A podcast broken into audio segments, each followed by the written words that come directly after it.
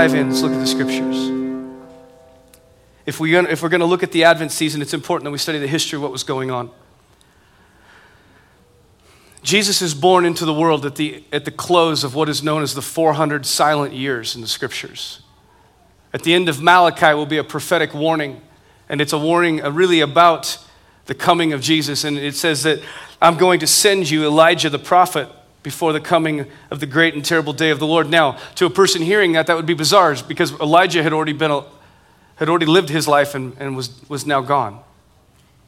But the Lord says, I'm going to send Elijah, the prophet, before the great and terrible day of the Lord, and he'll restore the hearts of the fathers to their children, the hearts of the children to their fathers, so that they, I will not come and smite the land with a curse. And so that's how the beginning of the 400 silent years, and what the 400 silent years are, is a time we refer to when Yahweh stops talking to his kids, his people, the nation of Israel.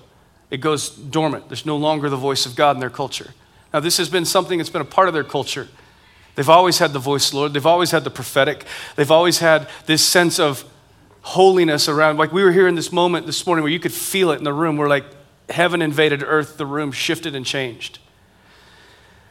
At the risk of totally losing track with where I want to go, that is the point. Is that we come into a moment and we worship. There's a, there's a, a phrase that comes out of the Azusa revival. It says, We praise until there's a spirit of worship, and then we worship until the glory invades. And it becomes this simple tutorial. It says, Look, I believe the most important thing for the people of God to walk in and be clothed in is the presence of God. I believe in our day and in our time, the passion of God is to dwell on earth so thick that the lost could come in and go, What is that? And so we become the carriers of that task where we understand that it's been given to us in this gift called worship. And we can, as we walk in the fear of the Lord, we live in purity and in holiness in our private lives. We allow the scriptures to lead us and guide us. And then we come together and we begin to lift our voices in declaration of Him who is faithful and true. All of a sudden, heaven invades earth and the supernatural becomes very natural. And that's the grid. This morning was fantastic. I was like, man, we don't really need to do anything else. It was just like, I could sit and sing that worthy, worthy, worthy phrase for the next three hours and probably be okay. And so, this abiding presence of God seems to pull away from Israel. And they enter what's called 400 silent years. And this is when Jesus is born. It's the end of this. Really, if we're gonna, what I want to do is set this up as if we look at this word hope and this word peace, this word joy and this word love. I think Jesus was sent at this time to be the restoration of these things being lost. The first one I look at is they had lost hope. And so, if Jesus is sent to be one who restores hope, if that was his first primary mission, is it safe to say that one of his continuing missions in our lives is to continue to restore hope and build hope? How many would say that seems like a fair? Oh, that doesn't seem logical? We okay? How many just need more coffee? What I want to talk about this morning is the process of having hope built into us. Because I think there's two words that are important in this one is hope and one is fear. Why are those two words important? Because hope is the belief that God's got this. I can trust Him and it's going to work out. I live with this confident assurance that He's in control. Fear is on the other side of the continuum, which is I don't know that He's got this. I don't know that what I'm facing, He's really able to watch over. And I would say it this way we're born with fear, hope is birthed in us. And a lot of us would say things like, Lord, I need more hope. I'm just feeling hopeless. And then when the Lord puts us in a process that builds hope, we get mad. We're like, I asked for hope, I didn't ask for difficulty. And I want to take us into Romans 5 this morning. If you would, let's go there.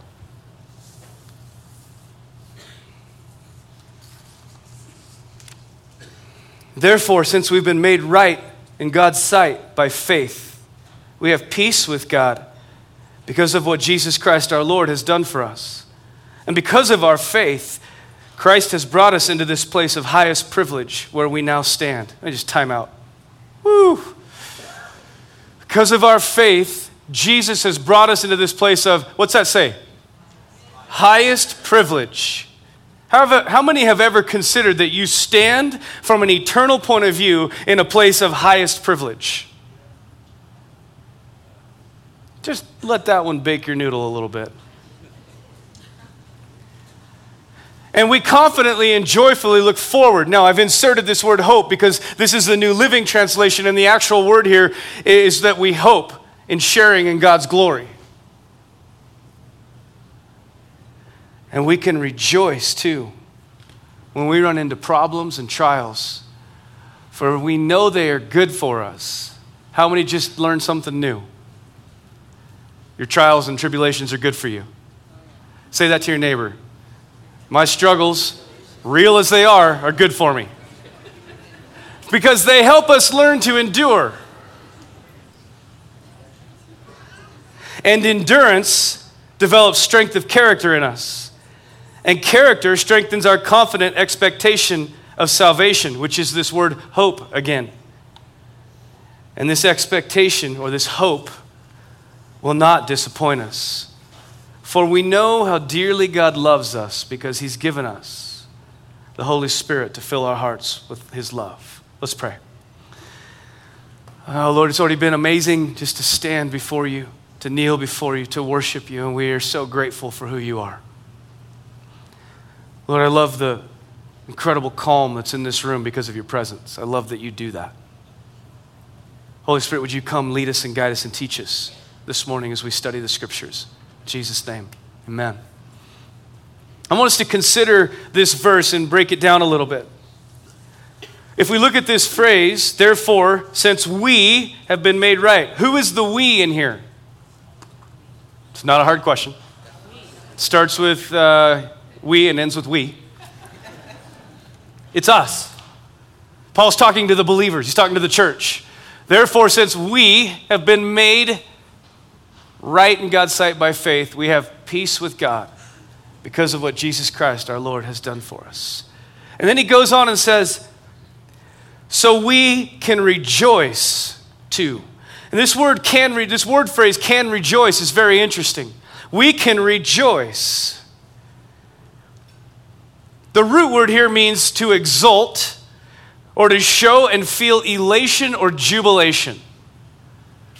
So it's, it's, it's a happy dance. That's the only way to describe it. It means I can just get happy, let it become obvious. Now, the word can here is very important.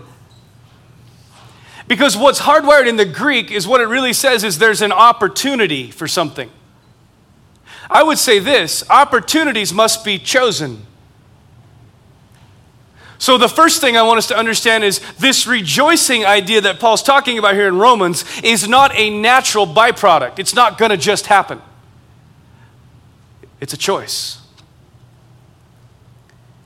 And he goes on and says, For we can rejoice too when we run into problems and trials. This phrase, run into, means to find yourself in the midst of something. So, it's the idea of not how many, how many if, if you had the Google map inside your head, that voice that tells you turn right for problems, turn left for peace, you'd always go left, right?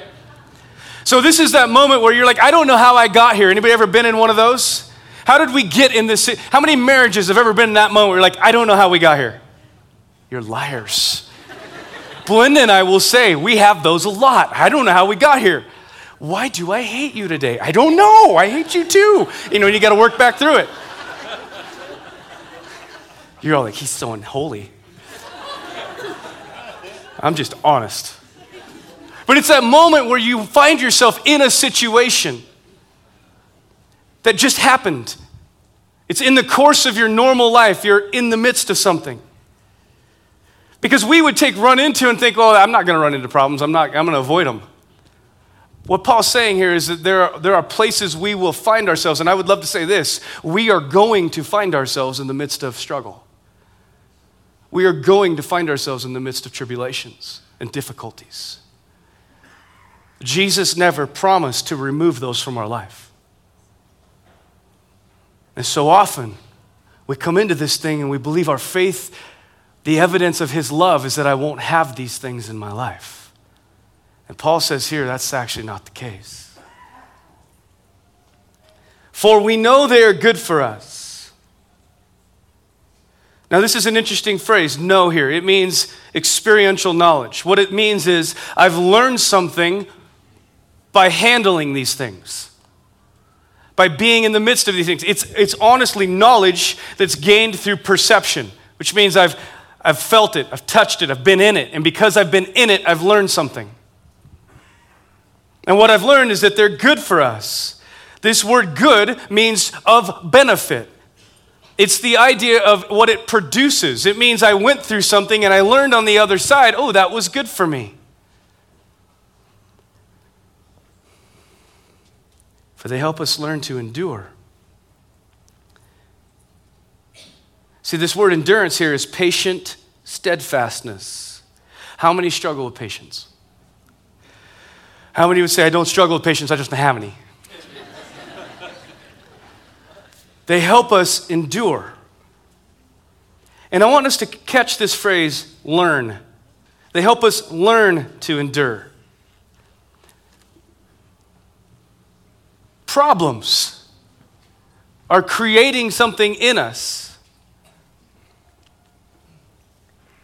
And this, not only do they help us learn to endure, but this endurance develops strength of character. The root word here for strength of character is to test or prove something. So we could look at this way.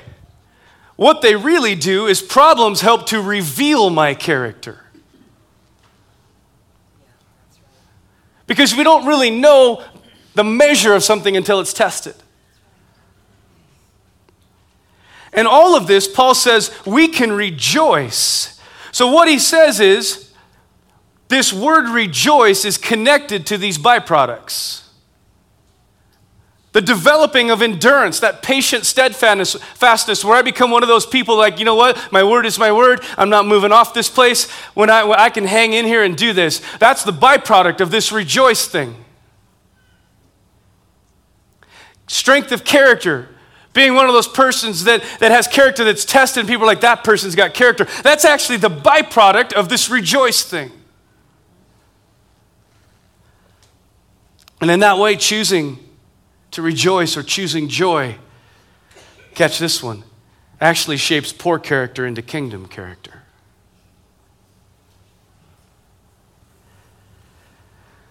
And then he says, character brings actual hope. And in this way, I would say this what Paul's revealing here is a process. He says, you know what? Hope is actually something that's built and developed in you and it's connected to how you handle your problems.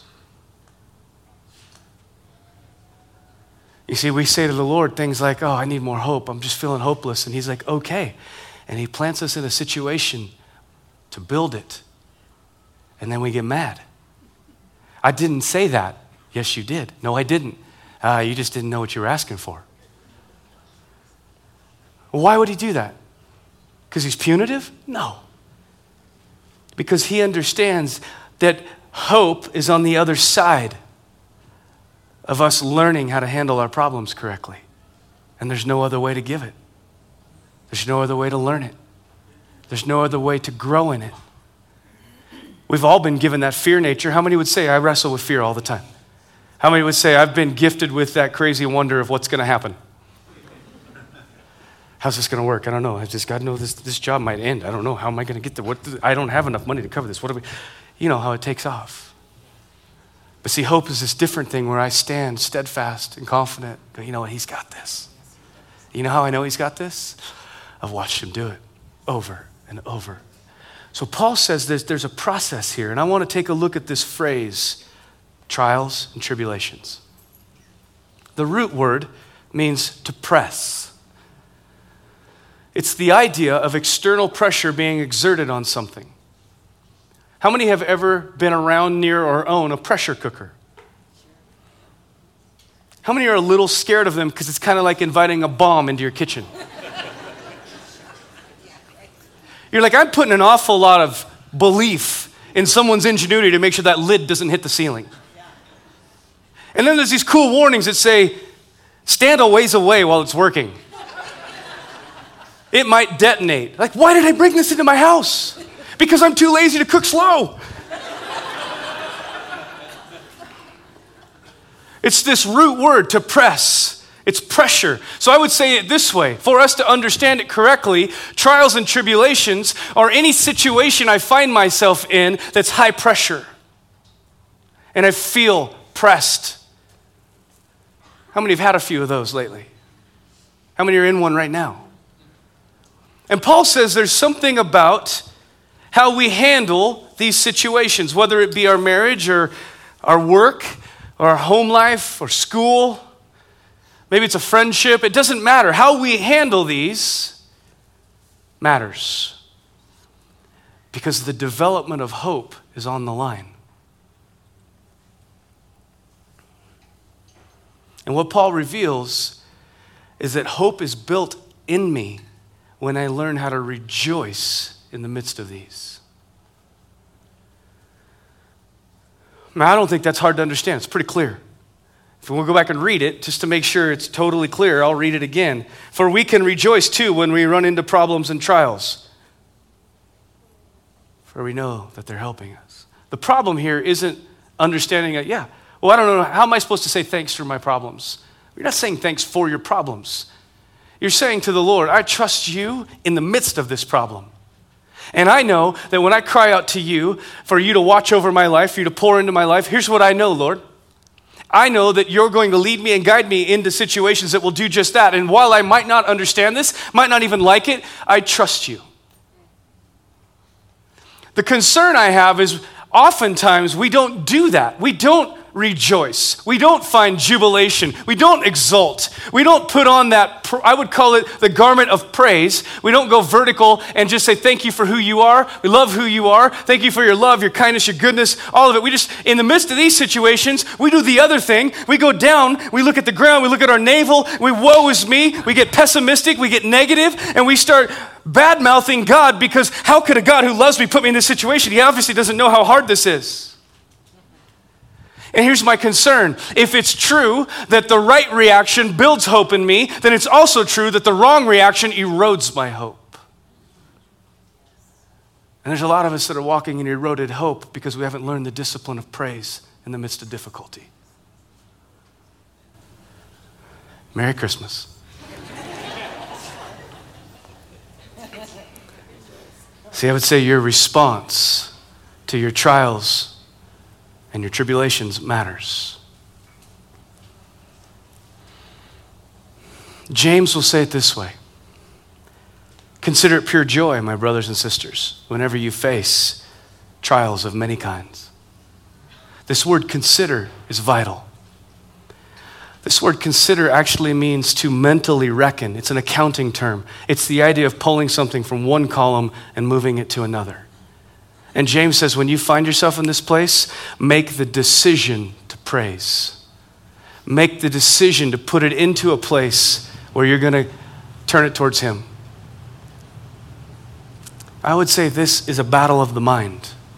That whatever we're going through in life, whatever difficulty I'm facing, what's, what I have to do is win the battle of the mind. And I have to choose joy have to choose praise. And it's out of that choice that I grow in hope. And what the world needs right now, desperately, is people that are full of confident hope. People that could look someone in the eye and say, hey, I trust God. I know He's got this. I've seen it in my life over and over and over again. Come on, follow me as I trust Him. Let's stand this morning.